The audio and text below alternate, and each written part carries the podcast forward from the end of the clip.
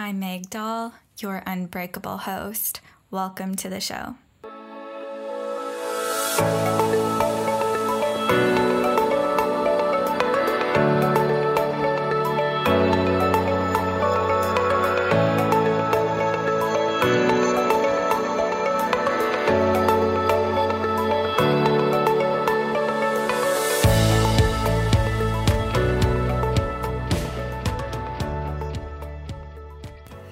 Friends, and welcome back to a brand new episode of the Unbreakable You podcast.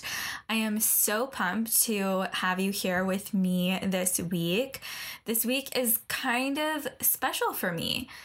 It is my last week of being 29. So it's my last week in my 20s, which is so crazy. I honestly can't believe I'm turning 30 this weekend, but I must say that I feel like I've been in my 20s forever. So I guess that's kind of a good thing to know that like 10 years actually feels like a really long time. I don't know. That provides me with some comfort, I guess, going into my 30s now. so, anyways, while we are on the topic of me turning 30, I just want to give you all a heads up that next week I am going to be doing another solo episode to celebrate my birthday. I threw out some feelers, and it sounds like you all want a special birthday episode from me.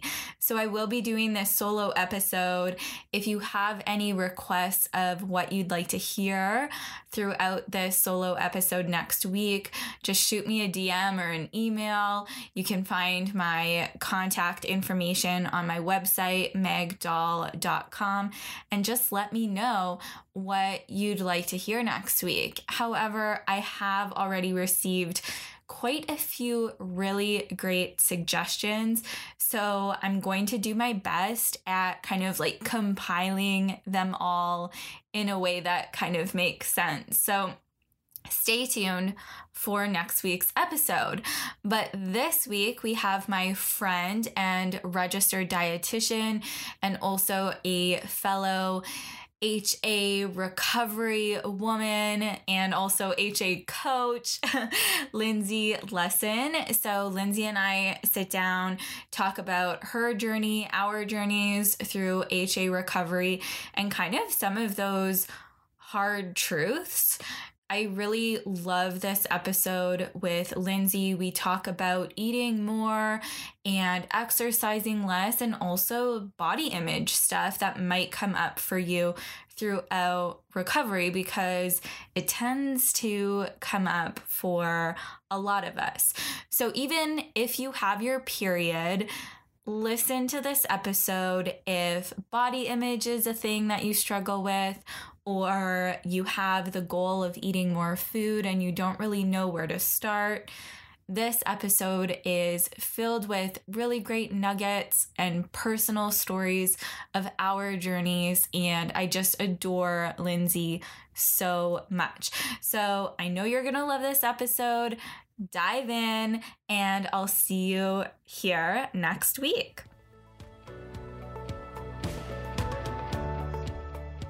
Hey, Lindsey, welcome to the show. I'm so excited to have you on with me this week, finally. I know. I'm so excited as well. Meg, I'm so glad this time worked out for us to visit. And thanks for having me. I'm super excited. Yeah, well, you must be taking a little break from your newborn babe. yes, he is napping right now. We're hoping that he stays asleep. I was actually just texting my husband to make sure, like, hey, if he wakes up, that one's on you. I'm on a podcast right now. Um, but yeah, he's six weeks old today. Amazing. So, how is life with a six week old? it's really good. Our um, so this is my second um, child. Our first child had um, colic, which um, if you ever have a kid with colic, you will know they're just incredibly fussy, and so in some ways that groomed us i think to you know know what to expect with what could maybe be the worst with a newborn and he's been super easy so like i just feel super blessed to have a child that's a little bit easier second time around and with, you know, that behind me, I feel like it's been a breeze comparatively. So it's really wonderful. Yeah, well, I'm just so happy for you. And I'm really excited for you to share your story with everyone today. I know if people follow me on social media, they probably also follow you, especially if they are working towards getting their period back, overcoming HA, and trying to get pregnant because that's what you're all about. And I absolutely love your Instagram account. So I know we were already talking about your babes, but why don't you just do a better intro for yourself if people who are listening are just meeting you for the first time? Sure. So I'm Lindsey Lusson. I'm a registered dietitian. I've been a dietitian for over a decade. Um, majority of my career was actually kind of more focused in weight management, which is ironic for what I do now. Um, my journey with HA actually has really shaped my now business. So my journey with HA is that I didn't have a period for over a decade. Never had a doctor tell me that it was a big deal, just kind of stayed on birth control and then when it came time to try to start a family, it was kind of like, I don't have a period. What am I supposed to do? So of course I, you know, stumbled upon no period. Now what? Um, went all in, got my period back, um, and stayed connected with women like um, Meg, which were like huge for recovery. I think like community is so important. Um, so what I do now is help women who are looking to get their period back um, for fertility, either like right now or future fertility. Um, we kind of focus on support through the all in process, much as I'm sure like what you do too, Meg. Um, but again, you know, a little bit more kind of niche down to women specifically for fertility, although that's not, you know, a prerequisite for working with me. But my Instagram handle is food.freedom.fertility if anybody wants to follow along or connect with me uh, that's listening to the podcast today. Amazing. Yeah, actually, just hearing, I mean, I feel like I know you so well, but just hearing your story, that brief part of your story, I'm like, oh, yeah, all of these questions that I wanted to make sure we talked about today, or these talking like topics were just like flooding back to me because um, we do actually, just going back to what you said, you had HA for over a decade, which is one of those things that you and I have in common. Everyone knows like I didn't have a period for 12 years and you your story is very similar to that. So I I think that's like kind of a thing that a lot of women actually struggle with is the fact that having like a not having a period for such a long time and then like what what was that change for you that made you realize like hey i need to do something about this because it was such a long time so what was that changing point well, I think that I went through a couple of different times. So I was without a period for 13 years, just to put a number on it. I think that I went through like periods and phases during that 13 years where I was like, this is not right. Like, what's going on with me? So I had a phase where I, you know, saw a few different OBGYNs just to get second opinions and was pretty much told the same thing, go on the pill. Um, this isn't that big of a deal.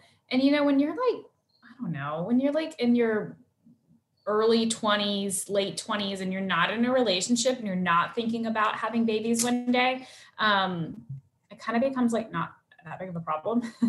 so it wasn't really until I found the book No Period Now What that I realized that there was actually a solution because my whole thought process during this whole decade was I don't get a period. I'm okay. You know, whenever it's time for it'll probably be hard for me to have children, I guess was kind of like my thought process. So every time, you know, my now husband would talk about having a family, like, or like even my mother-in-law would be like, when are we gonna have grandkids? It was always like such a like punch to the stomach because I was like, this is going to be hard for me. I don't know if I can ever have kids. And so it really wasn't until I found the book No Period Now What that I was like, oh my gosh, there's a name for what I have and there's actually a solution because for so long, even though there was a big part of me that maybe didn't want to recover because I also struggled with an eating disorder, um, it was like there were no like clear cut things like and that's why I'm so passionate about putting information out there on social media now is because like I feel like there's so many women who still don't understand why they're not getting a period. And like there's just so many years wasted when I didn't have the resources, information, or support to make the changes I need to to be healthy. Yes. Okay. So the No Period Now What book was actually that point for you that really um, showed you kind of like, okay, this is actually what's going on here. Yeah. Yeah. It really was. And like, I want, I, I would love to say, like, I read the book and I like, you know, day one started as soon as I finished, you know, the first five chapters or whatever, but I did not. So I came across the information and I think that it was really overwhelming for me because I did understand that it was going to be like a whole lifestyle change and overhaul and I was scared. And so because I had just gotten married when I read the book, I think that I got married in 2016 and found the book in early 2017. Um, I was like, I'm not ready to do this yet.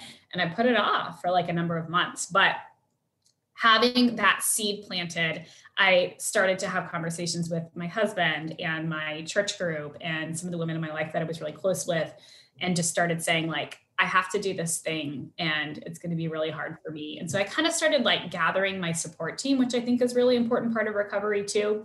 Um, and then I gave myself a deadline, and that, you know, the deadline was I didn't want to do like half in because I was like, that's not going to work. Like, if I'm going to do this, I need to commit, I need to do it. And so I kind of like marinated on it. I don't really think this is the best approach, but I'm just being honest with what I did. Um, I kind of marinated on it, gathered my support team, set a deadline, and then I went all in. And um, on the day that I went all in, I was leaving for a two week vacation abroad to Italy and Germany. Um, had the best time because it was probably one of the first times in uh, in my adult life that I was able to go on a vacation and not worry about getting into the gym or not having stress about you know eating pizza or drinking wine. Like really like took everything in and it was so beautiful sometimes scary but like overall like the best vacation i've ever had. And i came home about two and a half weeks later and got my period. That's incredible. Yeah I know. I have one of those stories that I feel like everybody like wants to have and so I always like to like give a disclaimer that that's not the case for every person, but I think I had a lot of things working in my favor. I was eating a ton, like a ton, like probably double what I was allowing myself typically when I was at home. Um, and I think my stress levels were really low. I mean, right on vacation, yeah, you, you don't have work, you don't have financial stress. And so I think it was kind of like the perfect storm. And then I also, you know, went from regular scheduled running and exercise pretty much every day to just nothing, like walking to, you know, do touristy stuff. And so, like I said, I think I had like the perfect trifecta. And then of course, just everyone's bodies are different on like their sensitivity and how well, how kind of well or quickly they take to the recovery process. Yeah, yeah. Okay. So I really have a lot of questions and just want to kind of like go back to all of these little pieces. But so before we kind of move on, I do want to just go back a little bit because you did mention that you had an eating disorder at some point. And so was the eating disorder the thing that caused you to have HA? So, yes and no. Um, I first lost my period when I was 17. And it wasn't one of those like very obvious things to me, but in hindsight, I'm like, oh, that's that was the trigger. So um I had some friends in high school whose moms dieted, and I think that that rubbed off on them. So they were engaging in dieting behaviors. And um, I grew up in a home where my mom had an incredibly healthy relationship with food. I don't recall her ever being on a diet. Um, but, you know, we were shaped by like so many different influences. And so I think that that was the thing. For whatever reason, I decided, hey, I need to start I need to start exercising. And I, I kind of changed so many things all at once. I was like, I need to start exercising, and all of my friends are doing Weight Watchers, and it seems like a healthy, you know, not a fad diet, it's a lifestyle. Um, so I did Weight Watchers for three months, and I started working out five days per week. I have a type A personality. So, like, I just like did everything like so meticulously, and it didn't even seem hard for me at the time I, I guess just because of who I am, I'm such a perfectionist. Anyway, so in about three months, I dropped about 15 pounds, and that's when I lost my period. And so in hindsight, I'm like, oh my gosh, I was eating, you know, 1,000 to 1,200 calories per day and probably burning 500 calories through exercise. So all of those things make sense in hindsight. But at the time, it just felt like I was doing what everyone else was doing. And so I say that because I think that sometimes we don't realize how quote easy it can be to lose your period, engaging in what can, you know, according to diet culture, be perfectly healthy behaviors. So that was the start. That was the start. Um, because I have an obsessive personality, my um, it spiraled into an eating disorder very quickly. So that was 17. Um, my whole senior year of high school, I was dieting and obsessed with exercise. I didn't recognize that it was an eating disorder. I think my mom was really worried. Um, I went off to college and it got worse. It continued um, as disordered eating throughout college. And then when I got into grad school, um, it was full on eating disorder. And I was getting close to graduating from grad school, ironically, with a degree in nutrition to become a dietitian. And um, my parents had an intervention with me and said, you know, you're about to be on your own, you're about to have your, um, you know, your own career and everything. We love you and we think that you need to get help. Will you humor us and at least, you know, do a consult with um, this outpatient eating disorder clinic. So I kind of decided I would do it like to prove them wrong. And that was probably the first time I realized that I actually had a problem and started being open to getting help. Wow. Hey. And so you would have overcame your eating disorder and still had HA. It's kind of where I wanted to bring us to because I think that's a question that you and I both receive often. Like, do I mm-hmm. have to have an eating disorder to have my period missing? Like, what if I overcame my eating disorder, you know, and my period's still not here? I think that was kind of one of my excuses personally for mm. so many years. Like, oh, well, mm-hmm. I don't have an eating disorder anymore, but I still didn't have my period. Right. So it's like, oh, it must be something else. So I think that's really something important to talk about that you absolutely can recover from your eating disorder and your body's like still not at that place to have right. your cycle back. Right. Yeah, I can. Yes, exactly. That was my exact experience. So, um, even after now uh, a year of outpatient and uh, therapy for my eating disorder, I would consider myself, you know, up until recently, I probably would have said I completely recovered then, but in hindsight, I don't think I was fully recovered. And that's obviously why I was. It takes a while. It's a process. But it's also really frustrating because I remember when I when I read No Period Now What and you know the chapters on nutrition and everything, I just felt so frustrated because I was like, I already did this. I already overcame all of my restrictions with food and I have a healthy relationship with exercise in my body and stuff now, but I'm still not getting my period. Like I was so frustrated. Like I was like no, I already did this. I did this when I recovered from eating disorder. Yeah. So what was the different difference? Because I felt that too, right? Mm-hmm. I knew, and again, you and I, we both met in the No Period Now What Facebook group, and I was kind of reading a lot of the posts, and it was very clear that people were actually really struggling with their relationship with food. And I was like, I'm not there anymore, but I still yeah. don't have a period. So it was really like frustrating and confusing. And I feel like anyone who's about to embark on HA recovery, they have a lot of like the, is this actually what I need to be doing? Right. And I think you and I felt that way because we already felt like we had done that, but we still didn't have our period back. Yeah. Yeah. Um, and that's where a lot of women, I think, come to me as like, they almost feel like 75 to 85% recovered from their eating disorder, but they do recognize there's still pieces missing. For me, those pieces were like, I exercised to allow myself to eat, quote, enough. And I still counted calories. And I think that in a weird way, because I counted calories, I actually had evidence that I wasn't eating enough, right? So I knew that, oh, you know, I eat 1400 calories to lose weight and 1700 calories to maintain my weight, yet I'm burning, I don't know, 500 to 1000 calories per day. So, like, there are these clear numbers that don't add up.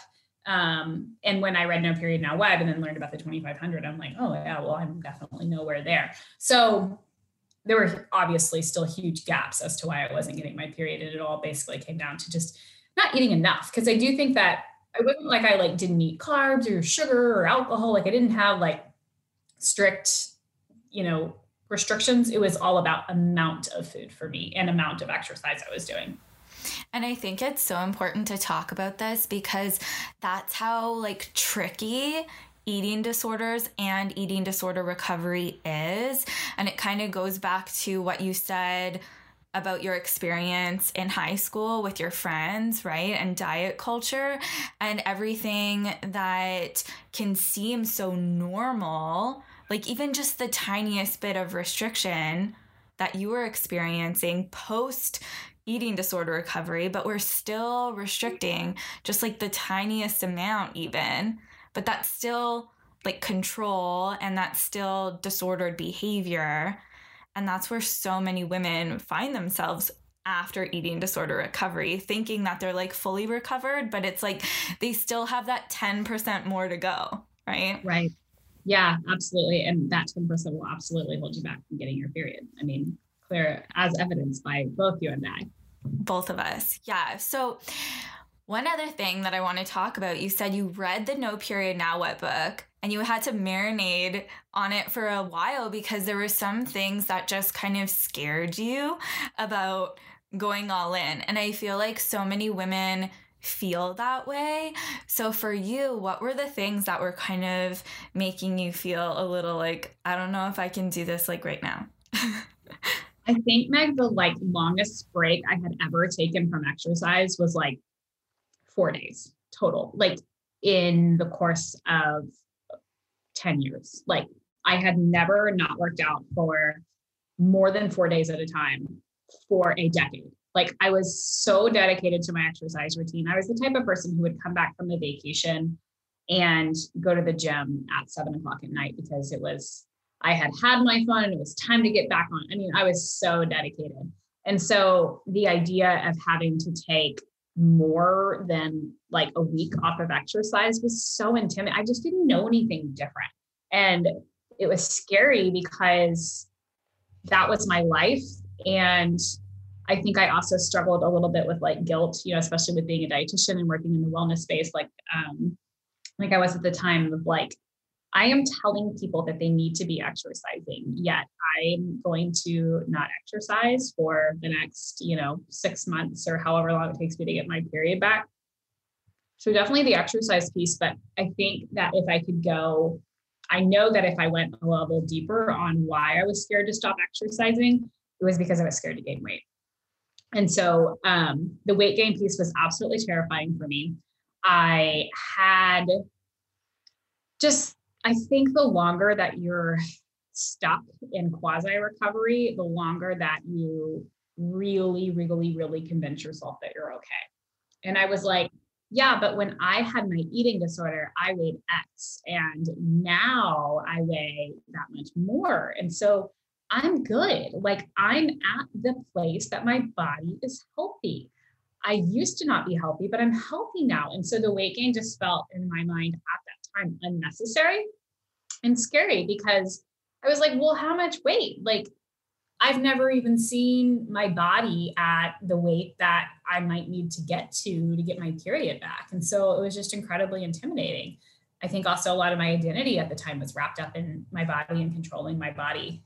I didn't really feel like it was at the time, but like if I think back to like all of the selfies that I took and all of like the shopping that I did and how thrilling it was to zip up the size, you know, smaller and, you know, um, it was a lot of obsession around my body and the way that I looked. And so it only makes sense that weight gain would be scary.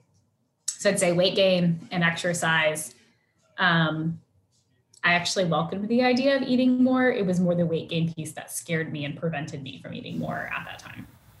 Right on. Yeah. And that's so true and the story for so many women. So I'm curious for you. Maybe let's talk about the exercise piece first, because I think the weight gain, as you said, is that deeper aspect of things. And I know both you and I work with women that are so tied to that identity of being the fit one, or something that's coming up for a lot of my clients lately is like, well, I've worked like so many years to be this fit. And like, what was the point of that if I stop working out now? Right? Like, I'm just to like lose all my progress or whatever. Right. And so for you, how do you feel? And I know you like gave yourself that deadline, you went on vacation.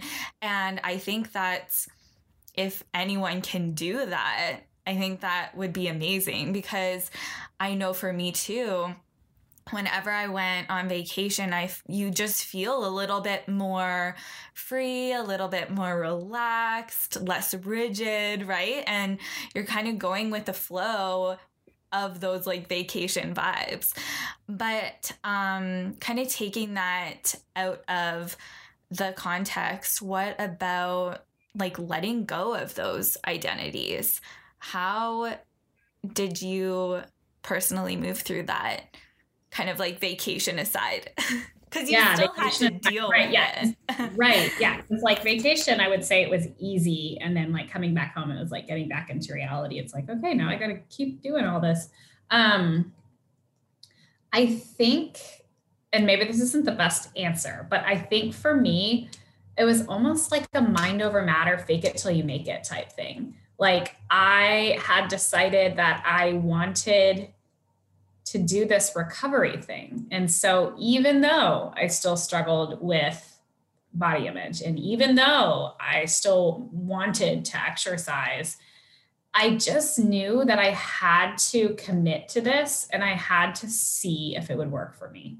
Like it wasn't in my mind worth like dabbling in. It was like, if I want this to work, I need to go all in and I need to do it and I need to just try it. Like I need to be committed and I need to, I guess in some ways I was like, if this doesn't work, then at least I know, you know, and I knew that my next route, I guess, especially with wanting to get pregnant is I was like, if I don't do this, then, you know, my next step is, is injectable hormones and not, and potentially IVF. And so I just felt like it was like worth a shot. And even though it was uncomfortable and even though my identity was still very much wrapped up in the way that I looked, I just knew that I had to do it. And I think that letting go of that identity, Meg, maybe to better answer your question, evolved over time. Like as I think I became better nourished, I think that it was easier for me to, you know, see outside like this little container that I had lived in for so long. And I think also experiencing so many positive benefits of recovery, like getting your period and like getting your sex drive back, like hey, that's kind of cool. And then like being able to go out with girlfriends and have pizza and not have to worry about tracking it in a calorie tracker or like having a fun weekend with everybody and then hey let's all go grab pizza on sunday in addition to all of the you know splurging we've done all weekend um, like being like having the freedom to do stuff like that it was like okay like you know like maybe i don't love the way i look right now but like this is awesome and i have clearly been missing out on so much life um, so I think, of, like I said, I think it was an evolution of realizing that these things are better than what I thought was great for me at that time. Yes. Yes. And also, I say this so often, and it's like the hardest thing about eating disorder recovery and kind of like working with another individual who's going through it and is kind of like at that starting point, right? Because their brains are so malnourished at the time. And so it's kind of hard to realize the truth of things. But then, mm-hmm. like you said, as soon as your body and your brain became more nourished, it's like, oh, like you start seeing things differently. You start you thinking differently about things. It's not like, I don't know, anything really happens, but it's literally like you're more nourished. So you can start thinking more clearly and things are starting to make a little bit more sense and they're not so scary, right? Because we're thinking healthier thoughts. I think when you're stuck in HA and like um, I'm forgetting the author right now, but the book Sick Enough describes, you know, some some of this is like when you have HA is like your body has literally shut down like all of the like fun functions, right? So you're so you're like a robot. You're just so in your own little mode because it's shut down, you know, like emotional regulation and probably in some ways like ability to connect to other people. I think that, you know, another thing that's so beneficial with recovery is that your relationships improve because one, you have the time to invest in those relationships because you're not always thinking about when you're going to work out. You have the mental capacity to like actually listen and empathize with people. And then also, you know, as you your hormone levels get back to normal levels, as you have more of like a deeper like emotional connection to people. Um, so I think that that too, like just realizing like the richness of relationships that's better than mm-hmm. you know having a six pack. Like it is. Like i know that it's hard to recognize that when you're stuck in that space but like it is so much better. It really is. It really really is. Yeah. And that's coming from both you and i who have done the We've thing yeah. and no longer have a six pack and we are so much happier without it right yeah. that that's so like nice to remind ourselves of too, whenever like you do, you know, you do catch yourself being like, oh, but remember when, you know, I was that fit or whatever. It's like, you know, all of that for most people kind of comes with some consequences of, you know, maybe not being as fun, not being as spontaneous with food, not being able to just like sleep in and enjoy, you know, a lazy Saturday with somebody, you know, like it all kind of comes with a price and not a good one. Yeah, I always kind of like to say and remind people like, who even sees your six pack, right? Like, what does it yeah, matter? you know?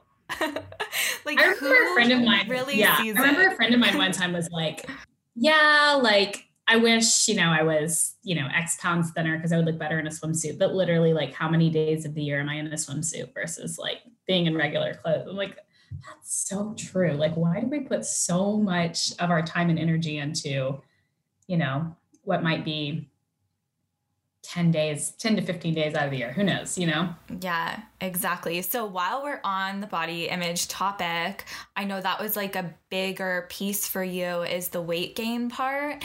And I know I have my own personal kind of approach to this, but I'd love to hear from you because I know women like that weight gain piece is literally what prevents some women from doing this at all and they mm-hmm. just stay in the same spot letting like their disordered eating or their eating disorder control them and not get a period back and then not get pregnant naturally like they can as mm-hmm. you've experienced um, because of that weight gain piece so for you, and I know we already kind of talked about it, is when we are more nourished, like things like that, it's just not that big of a deal, right? right.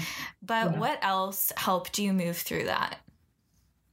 I think, like on a practical level, what I always recommend to women is during, like, provided you're at a healthy weight to begin with, healthy, you know, BMI, you know, in, in a healthy place um, just put your scale away because I've never had a client weigh herself throughout this recovery process and be encouraged. Every time I hear somebody step on the scale during recovery, it's almost always a negative experience because it's not what you want it to be. Like, let's recognize that the reason why you're in the place you are right now, not getting your period, is because you've been trying to control your weight, and your weight like you've been trying to keep your weight in a spot that's unhealthy for your body. And so it's going to have to increase and you are going to notice weight gain and you're, you're just going to notice it. So you don't need the, you know, constant reminder of the number on the scale saying you gained weight, you gained weight, you gained weight. Like we know you're gaining weight, you're eating more food, you're not exercising. Like this is part of the process. And so honestly, I think that my clients who don't weigh themselves during the recovery process do a lot better with it because I think that we can all also recognize that if we can take this number out of the equation, it's so much easier for us to learn to love our bodies because there, you know, you don't change that much. You know, like your body is your body. There are probably things that you like about your body at this maybe small, unhealthy weight that you can still love about yourself at a in a bigger body. Like, you know, maybe you really like the way your legs look, or you have you know, like you have strong arms or like, you know, there's going to be things that like or your eyes, your eyes much. aren't going to change. Yeah, your right? eyes, where your hair. I mean, hair usually gets better with recovery, um, but I think that I really think that not weighing is really important. And then another thing that I always um, tell women to do is, as your body, you know, changes, get get a different wardrobe. And I know that that can be tricky because you don't really know where you're going to end up, but you can buy like Amazon, you know, yoga le- leggings that I have three pairs of leggings that I have worn throughout my entire pregnancy. Um, and so that just tells you how well these things stretch. You can buy clothes that kind of grow with you, flowy dresses, things like that.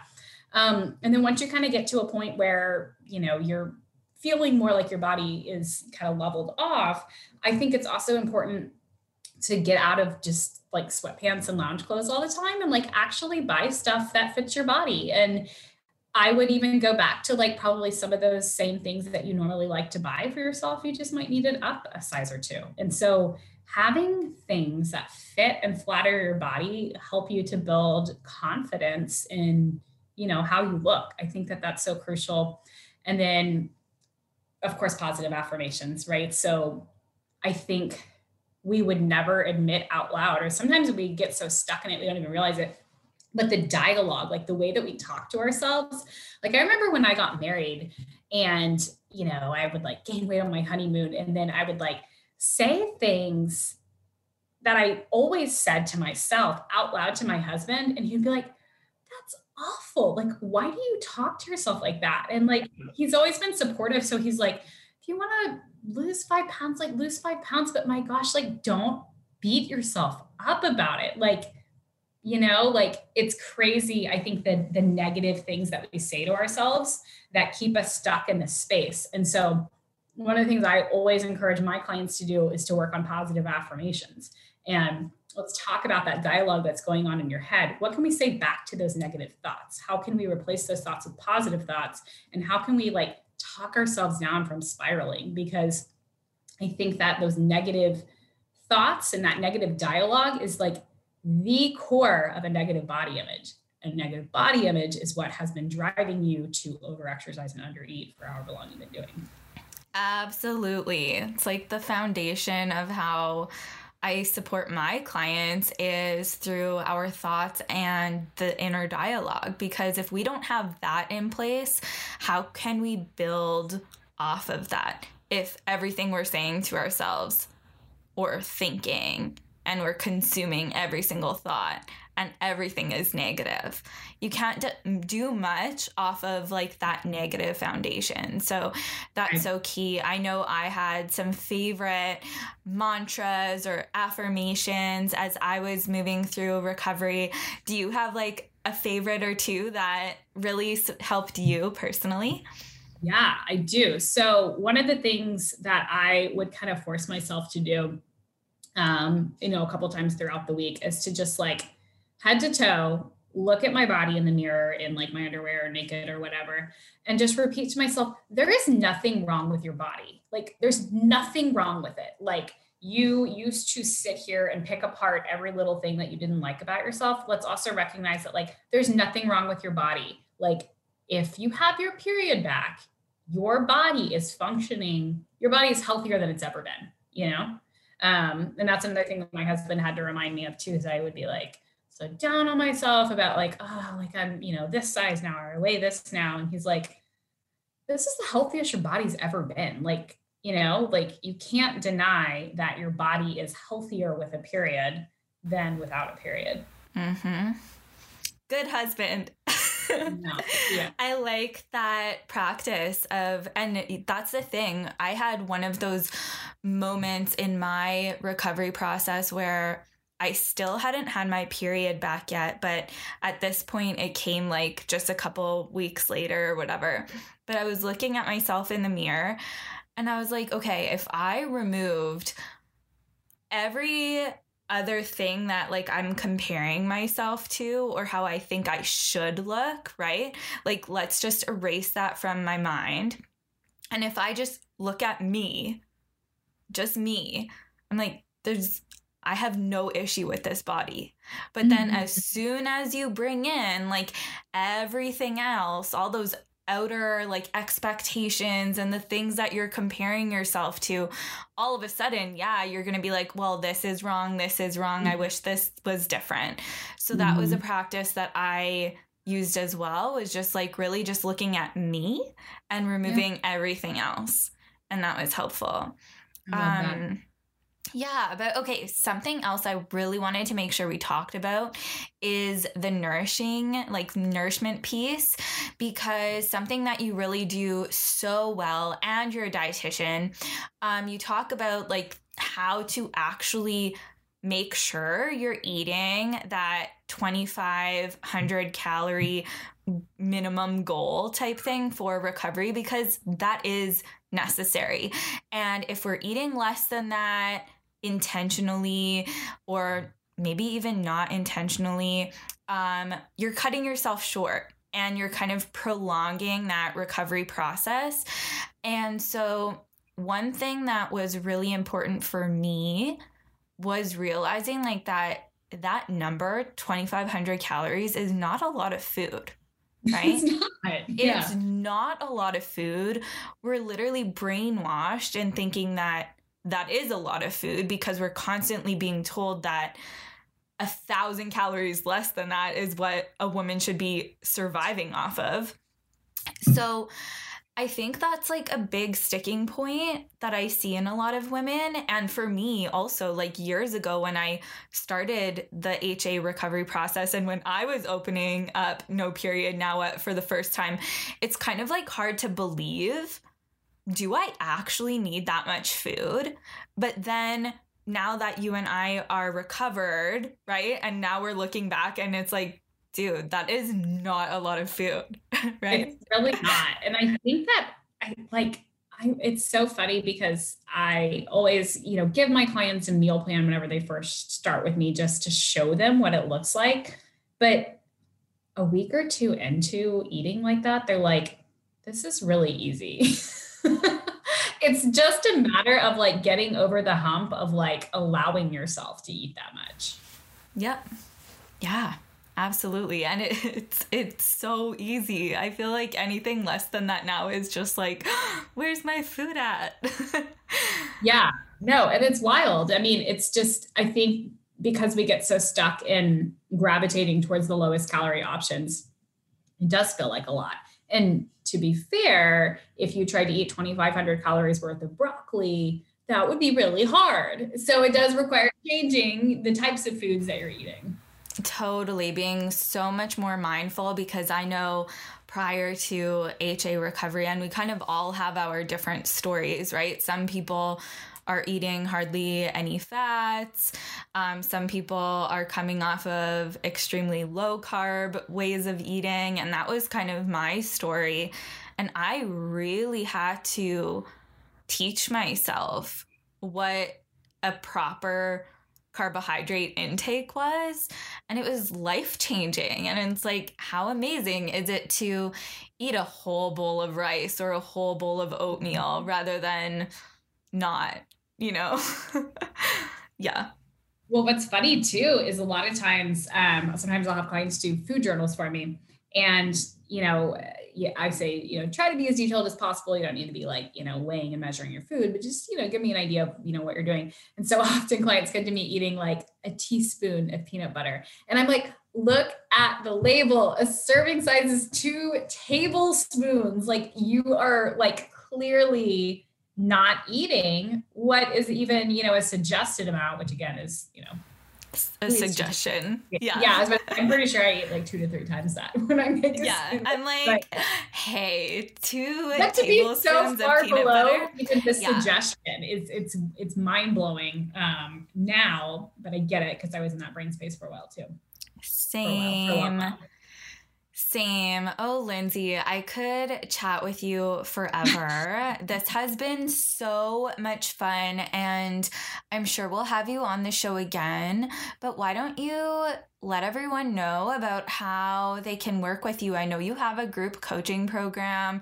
So many women are getting such amazing results from that. But of course, they are because you've been through the process and you're leading them through exactly what you've done yourself and you're being their biggest supporter along the way. So tell us more about that. Yeah. So um, I run six week group uh, coaching programs. A lot of my clients choose to continue beyond the six weeks, but um, I have some clients that recover really quickly. You know, everybody's recovery journey is going to look really differently. Um, and we do weekly coaching calls, and you get a meal plan to help you really understand what 2,500 calories look like. Um, you know, as a dietitian, I'm always supporting you with your food choices and helping you understand, you know, why you need to eat more and how to do it, and that it's okay, giving you reassurance that it's healthy and for you as well. Um, but yeah, the group, my gosh, I just can't emphasize enough how important community is. So whether you work with me, whether you work with Meg, whether you work with any other um, professional who has experience in HA, I would say that that needs to absolutely be the prerequisite when you're looking to hire a coach. Um, working alongside other women that have the same fears and struggles as you is so invaluable and will make this uncomfortable and challenging recovery process so much easier for you. So much, so much easier. Yeah, and also making sure that that community that you do surround yourself with is supportive and you know mm. like uplifting and doing the things to actually get there. And that's what's clearly happening with your girls. You're sharing recovery success stories all the time. So i'm just so pumped for everyone working with you and the work that you're doing lindsey. It's amazing yeah, thank you. Appreciate that, Meg. Yeah, of course. So, one last question. You're on the Unbreakable You podcast. So, I ask this um, to all my guests, but what does it mean to you to be unbreakable? Wow. Um, to be unbreakable, I guess would mean that you're resilient. So, regardless of what happens to you and the challenges that you're faced with, um, you adapt and you get through hard times and you come out on the other side even stronger. So each struggle that you're going through is something that's shaping you and molding you into a stronger version of yourself. Beautiful. And literally kind of recaps the journey that you shared with us um, today. So thank you so much, Lindsey. I really enjoyed this.